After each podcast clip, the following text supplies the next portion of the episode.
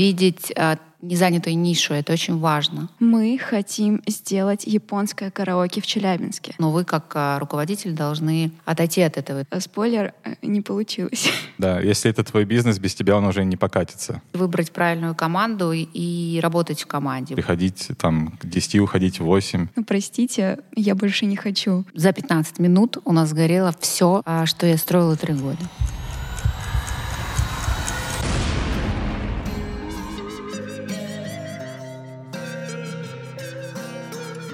Всем привет! Это подкаст «Хватит делать это с собой», где мы говорим о том, нужно ли терпеть неприятные вещи ради карьеры и разбираемся, как перестать это делать, сохранив нужный темп профессионального развития. Меня зовут Денис Александров. А я Аня Камышан. Мы из компании Changelinch, где мы помогаем студентам найти крутую работу. В этот подкаст мы приглашаем людей, которые рассказывают свои личные карьерные истории и делятся переживаниями. Сегодня мы обсудим предпринимательство. Как открыть свое дело, какие они, современные бизнесмены и бизнесвумен, рождаются ими или становятся, и что вообще стоит за понятием успешное предприятие. Ты вот, Ань, э, мечтал когда-нибудь запустить стартап или создать корпорацию? Было две мечты. и запустить стартап и создать корпорацию. Желательно, чтобы это было все в одном. В студенчестве даже запускала сначала, это был маленький магазин постеров, а потом мы решили, что мы хотим создать вторую курсеру с уроками самой разной направленности из серии, что ты программист, и ты учишь другого чувака, который хочет стать программистом. Еще мы нацелились, конечно же, на американский рынок, и э, все такие, сейчас у нас все получится. А спойлер, э, не получилось. Не стоит расстраиваться, что не получилось, ведь всего 3% жителей нашей страны реально имеют свой бизнес. По данным опросов Работы.ру и Сбербанк страхования. А вот хочет открыть свой бизнес каждый второй россиянин. То есть тех, кто открыл по сравнению с теми, кто хотел это сделать 15 раз меньше ты первый россиянин, я второй. Вот, в принципе, теория работает. Да, я свой бизнес не открывал. Мне кажется, что проблема в России каких-то стартапов в том, что у большинства людей нет интересной идеи. То есть как бы они не пытаются запустить ничего необычного. Вот твой магазин постеров, например, но я слышал мало про магазины постеров. Или, например, русская курсера, когда ты была студентом, то есть, ну, наверное, около пяти лет назад, да? Наверное, да, около пяти лет назад. Я училась в ВУЗе, в котором у нас была школа предпринимателей, и изначально я пошла на нее со своей подругой, подругой мы хотим сделать японское караоке в Челябинске.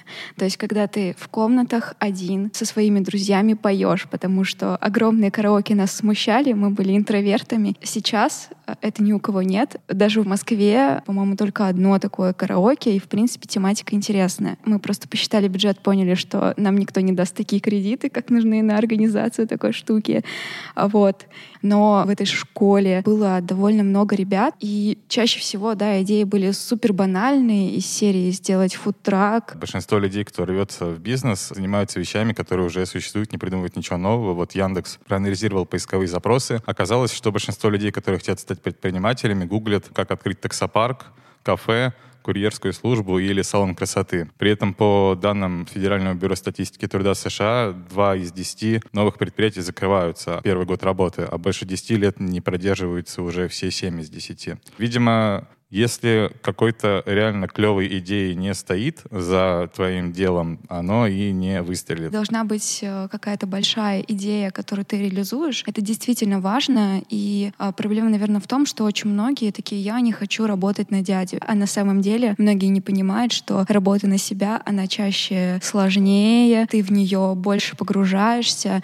И очень мало людей, которые действительно вот могут э, посвящать себя работе, не выгорать при этом, потому что все равно ты не можешь уйти от своей работы и сказать, ну простите, я больше не хочу. Да, если это твой бизнес, без тебя он уже не покатится. Слушай, а в школе еще, когда ты училась, у тебя там никаких, наверное, бизнес-инкубаторов для детишек еще не существовало. Нет, ничего такого не было. И, если честно, мне очень грустно, что ничего такого не было, и я не понимала, как можно стать предпринимателем. Возможно, бы я стала раньше. Но, наверное, есть такая история с теми же штатами, где ребята, когда они еще маленькие, они продают свой лимонад, и мы видим э, эту предпринимательскую жилку, скажем так, у людей э, еще в детстве. Да, страна победившего капитализма учат предпринимательскому мышлению еще с пятилетнего возраста. Но я на самом деле завидую современным школьникам, даже российским, а потому что есть, э, я недавно узнал, уроки робототехники, по-моему, для детей, начиная со второго или третьего класса. Вот. А по поводу бизнеса, на самом деле сейчас все тоже становится намного лучше. Например, Сбербанк и благотворительный фонд «Вклад в будущее» готовят проект, когда в формате факультативных занятий в школах будут открываться бизнес-школы для детей разного возраста, где детей будут учить тому, как распоряжаться финансами, как вести свое дело и, в общем-то, культивировать в них вот это вот предпринимательское мышление. Ох, про финансы это очень актуально. Всегда волновал этот момент, что у нас нет уроков, на которых рассказывают, как платить налоги, как получать налоговые вычеты, как платить за квартиру, как найти свою управляющую компанию. Ну, в общем, вот куча-куча каких-то бытовых вещей, и финансовая грамотность — это одна из составляющих. Да, на самом деле половину из вещей, которые ты сейчас назвал, я еще делать не умею. Вот знаешь, в поисках информации по тому, как открыть свое дело и вообще кто этим занимается, я пришел к выводу, что на самом деле, наверное, логичный вариант для тех, кто хочет открыть что-то, то просто уже востребовано и существует, это воспользоваться франшизой.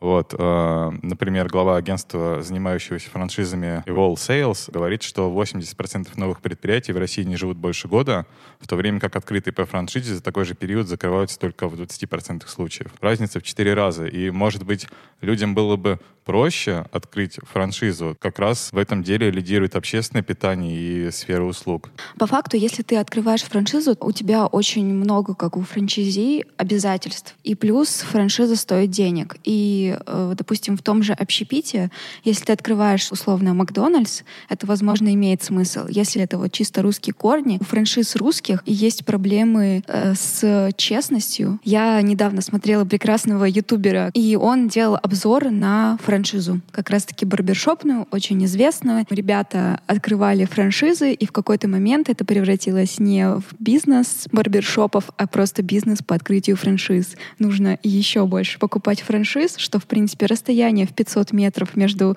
одной парикмахерской и другой — это нормально, и все вылилось в многомиллионные иски. Вот такая вот интересная история. Ты сказала про деньги. На самом деле, по данным э, портала франшиза.ру, э, большинство франшиз в России не обходится дороже, чем 1 миллион рублей. Да, просто есть, наверное, такой предрассудок, что ли, про русский бизнес насчет русских франшиз. Если ты покупаешь что-то зарубежное, опять же, известные фирмы, то, ну, скорее всего, тебя не обманут. А если ты купишь какую-то франшизу у э, Васи, то вероятность того, что тебе очень сильно наврали про ее доходность, а, она очень велика. Много есть стереотипов про бизнес в России, и сегодня мы пригласили человека, который поможет нам их э, развенчать или, наоборот, подтвердить. Сегодня с нами в студии Мира Бруман, основательница премиального бренда селективной интерьерной парфюмерии «Тонко парфюм Москва». Привет, Мира. Добрый день. Скажи, пожалуйста, я знаю еще, будучи намного моложе всех вообще в этой студии, и тебя, и меня, и Ани, ты только окончила вуз и уже запустила проект, который выкупил частный инвестор.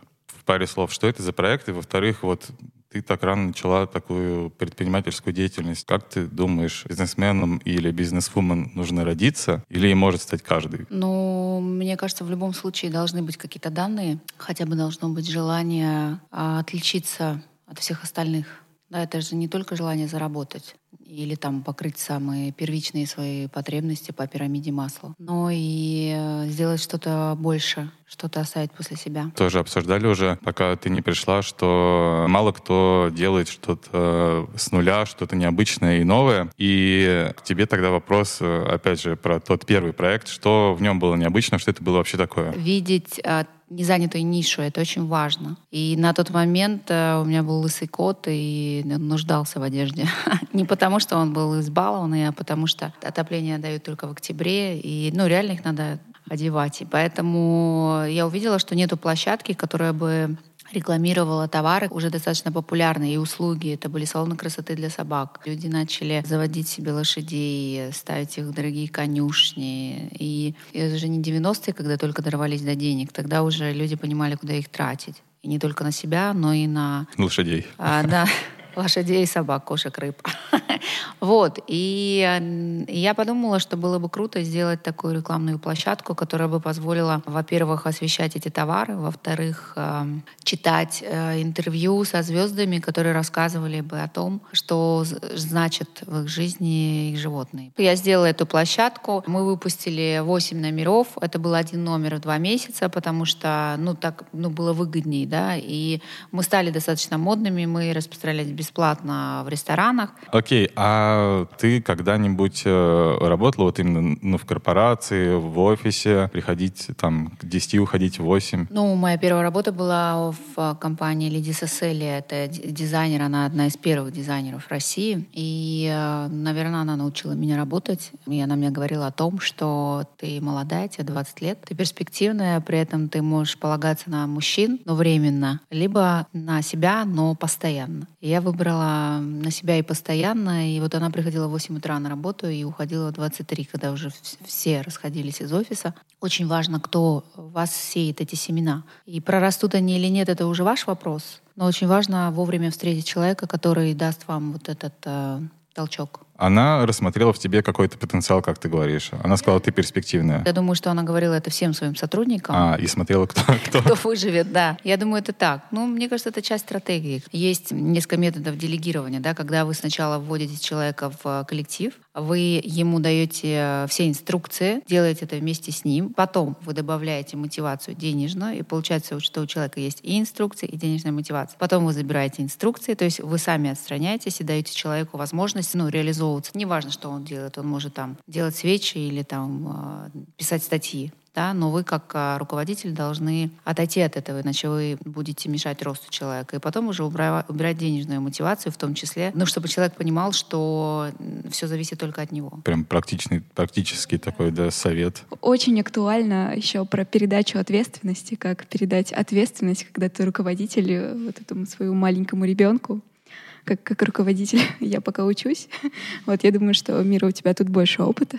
Если вы руководитель и не умеете делегировать, то хватит делать это с собой. Все-таки ты говорила, что, скорее всего, нужны какие-то задатки предпринимателю. Вот ты могла бы как-то обозначить, какие качества вот для предпринимателя, для лидера важны в первую очередь? Я думаю, что это сила воли, потому что бизнес э, — это всегда про нервной системы, здоровья и твоей жизни. И сила воли должна быть очень железная. Должна быть стопроцентная стопроцентная уверенность э, в себе и в том, что ты делаешь, потому что как только у тебя появится сомнение в том, что ты выбрал неправильный путь, эти сомнения будут воровать твою энергию каждый день и каждый час. Еще я думаю, что, наверное, умение видеть себя со стороны, потому что мы не всегда адекватно оцениваем свои возможности. Еще очень важно уметь выбрать правильную команду и работать в команде. По данным бизнес-школы Сколково, у предпринимателей, начинающих в топе препятствий, которые у них встают на пути запуска своего дела, это как раз сложности с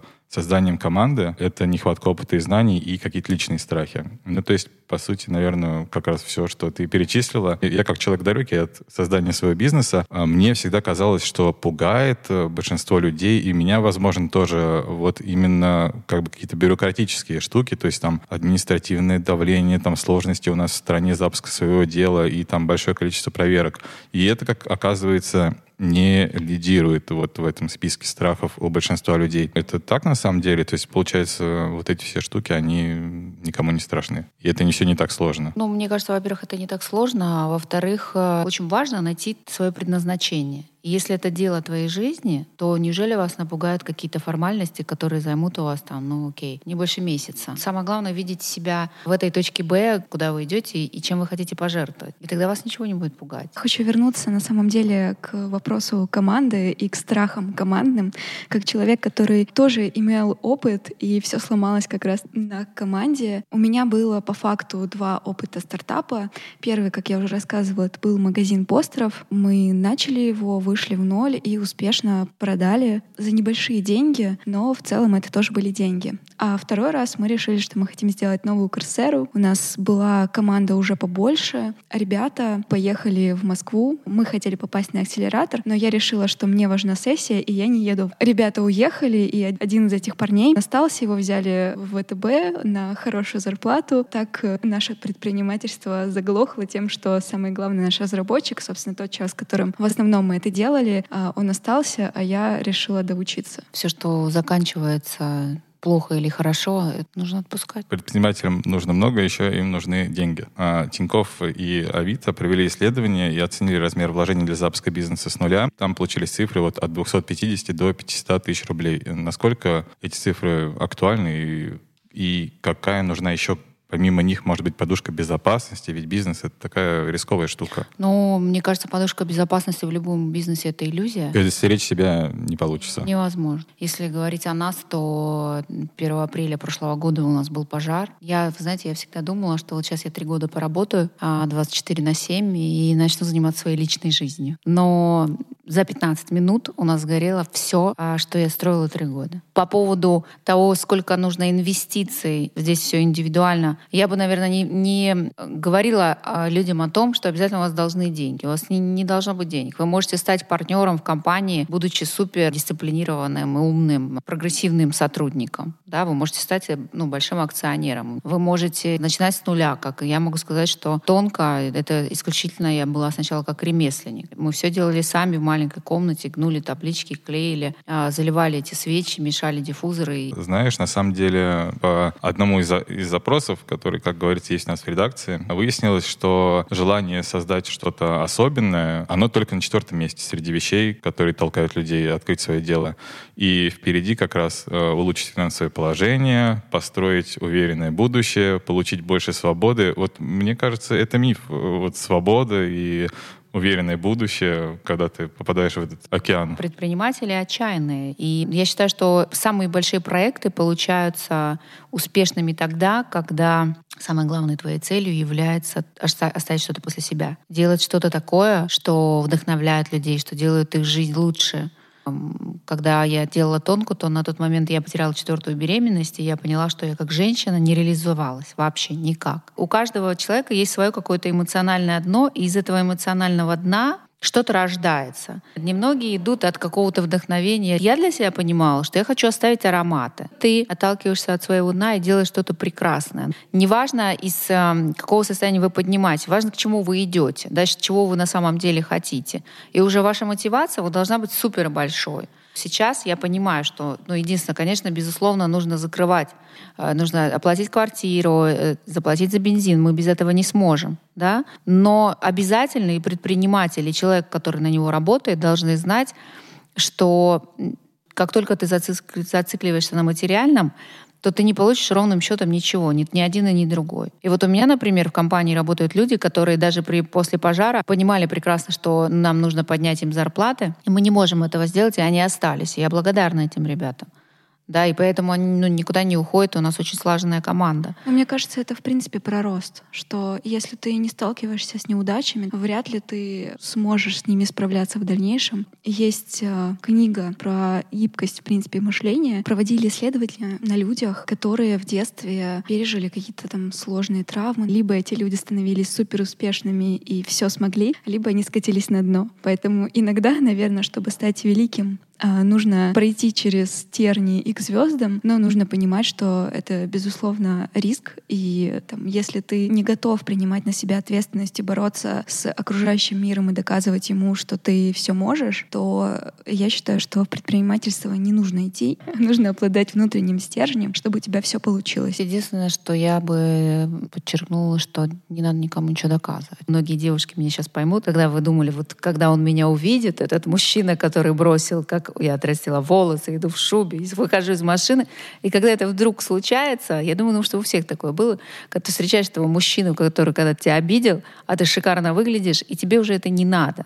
Поэтому лучше всего иметь, наверное, некую свою цель или мечту и комфортно, гармонично к ней идти. Вот лучше никому ничего не доказывать, потому что всегда будешь расстроен. Если вы действуете не ради себя, а пытаетесь кому-то что-то доказать, дорогие слушатели, хватит делать это с собой. Еще иногда нужно не слушать общество, потому что а, над нами смеялись одногруппники. Зачем вам нужна эта школа предпринимательства? Поэтому иногда, наверное, нужно э, надевать не, небольшие шоры, да, чтобы не видеть э, этих людей и идти к своей цели. Про бизнес-школы и бизнес-образование. Но не для студентов, а вот я имею в виду программы MBA. Одно исследование показало, что 37 примерно процентов людей идут на MBA, чтобы просто повысить зарплату, оставаясь наемным работником. Студенты таких программ тоже, когда делятся опытом, рассказывают, что там реально действующих предпринимателей, бизнесменов может быть там один-два на поток. И у меня вот вопрос, это вообще важно предпринимателю, вот это бизнес-образование, или больше все-таки важно именно получить специфические знания в своей сфере, вот как у тебя, например, ты учишься там на парфюмера? Но я думаю, что одно другому не мешает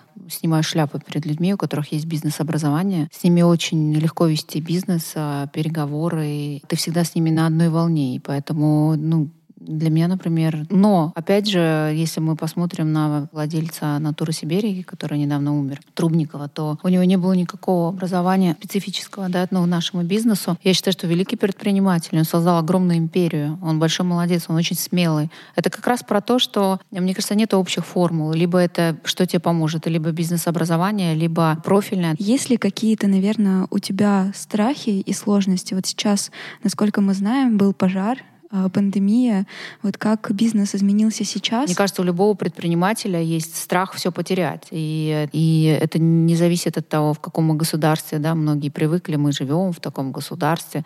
Мне кажется, нашим предпринимателям живется даже очень ничего. Или там те же самые французы. Просто мы неблагодарны. Я думаю, тут еще очень сильно зависит от того, в какой то сфере. Но мы живем в развивающейся стране, и возможностей действительно очень много.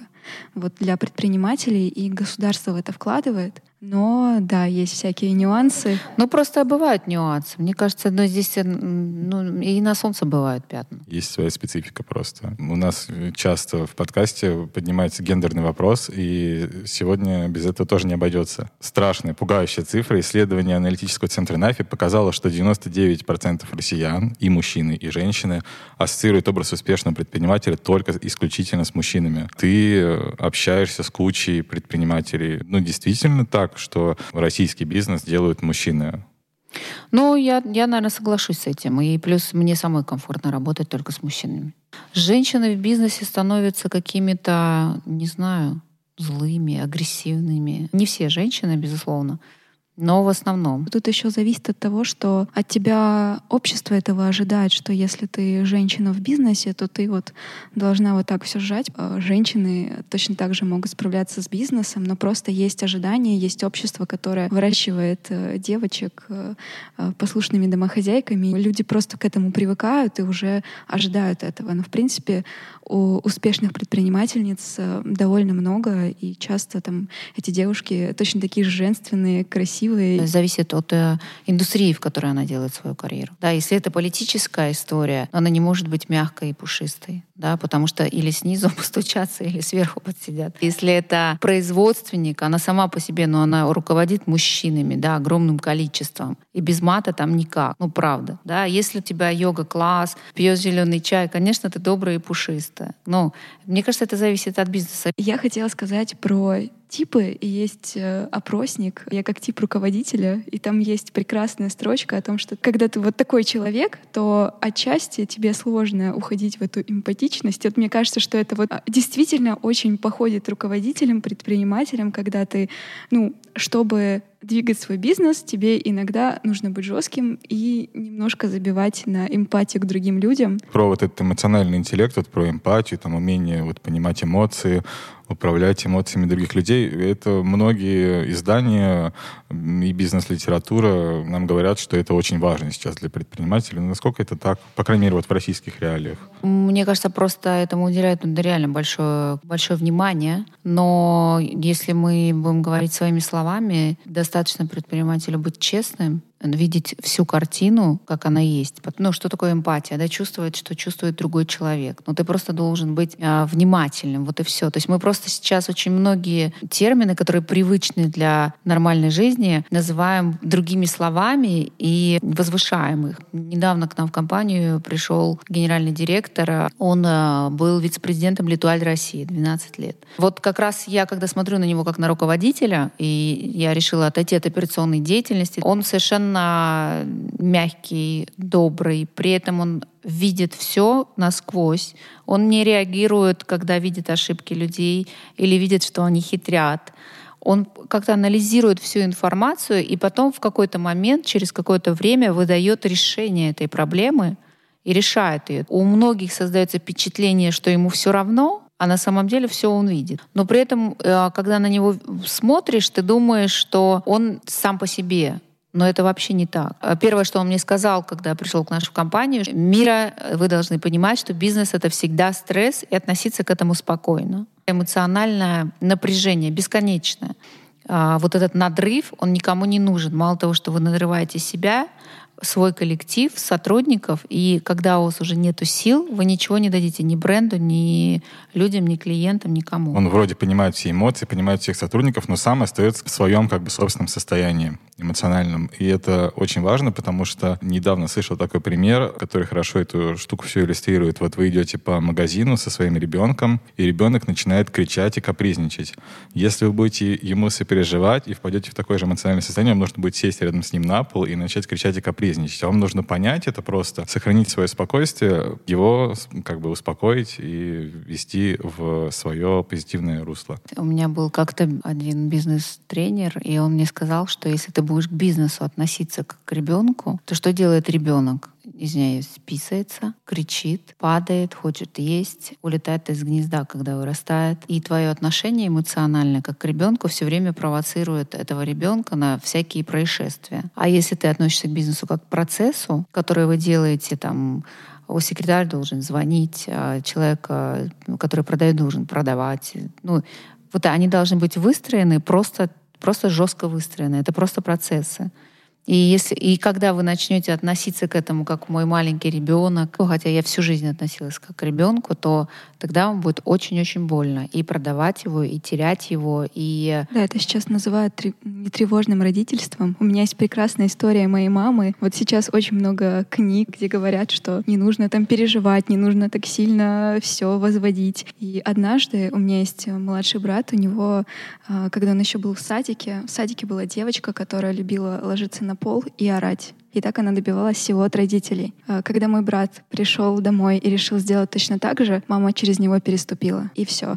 И потом, когда она спросила, почему ты не обращаешь на меня внимания, такая, ну, поорешь и перестанешь, потом мы с тобой спокойно поговорим. Вот мне кажется, про бизнес это то же самое. Мой бизнес стал еще более успешным, когда я начала ко многим процессам относиться как просто процессам. И в моем случае стало лучше тогда, когда, во-первых, я заняла в своем бизнесе свое место. То есть я стала продуктологом и креативным директором, несмотря, что я владелец бизнеса. Я поняла, что я не умею управлять, потому что я очень сердобольная, я как раз та мать, которую вы поели, вы попили.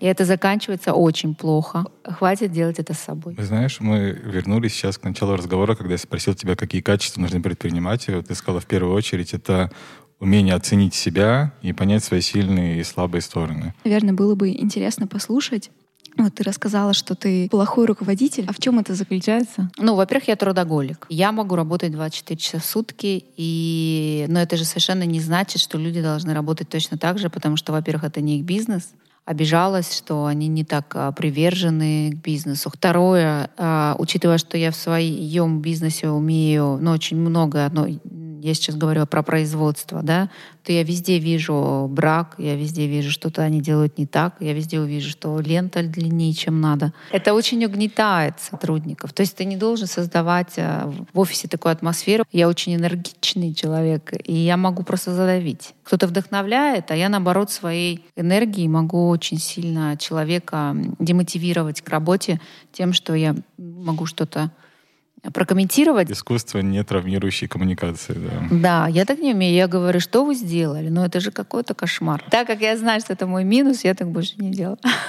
Знаешь, ты сказала, что э, ты, наверное, больше людей давишь, а не вдохновляешь. Сегодня спасибо за то, что ты вдохновила э, наших слушателей и нас.